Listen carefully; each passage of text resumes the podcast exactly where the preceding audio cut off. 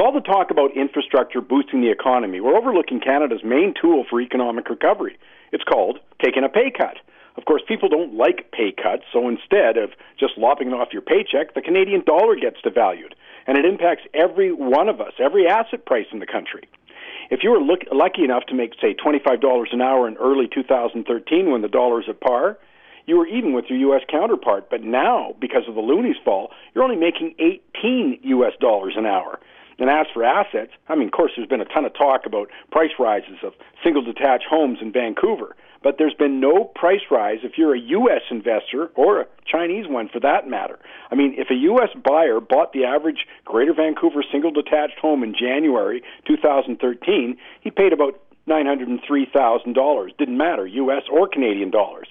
But now, in Canadian dollars terms, that home's worth 1.25 million but only 875,000 US because of the loonies drop.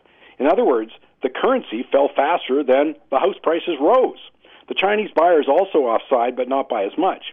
I mean, Vancouver's a world class city, but thanks to the falling loonie for Americans, Chinese, and even Europeans, we don't have world class prices for things like hotel rooms, restaurants, car rentals, activities, basically everything else thanks to the falling loonie.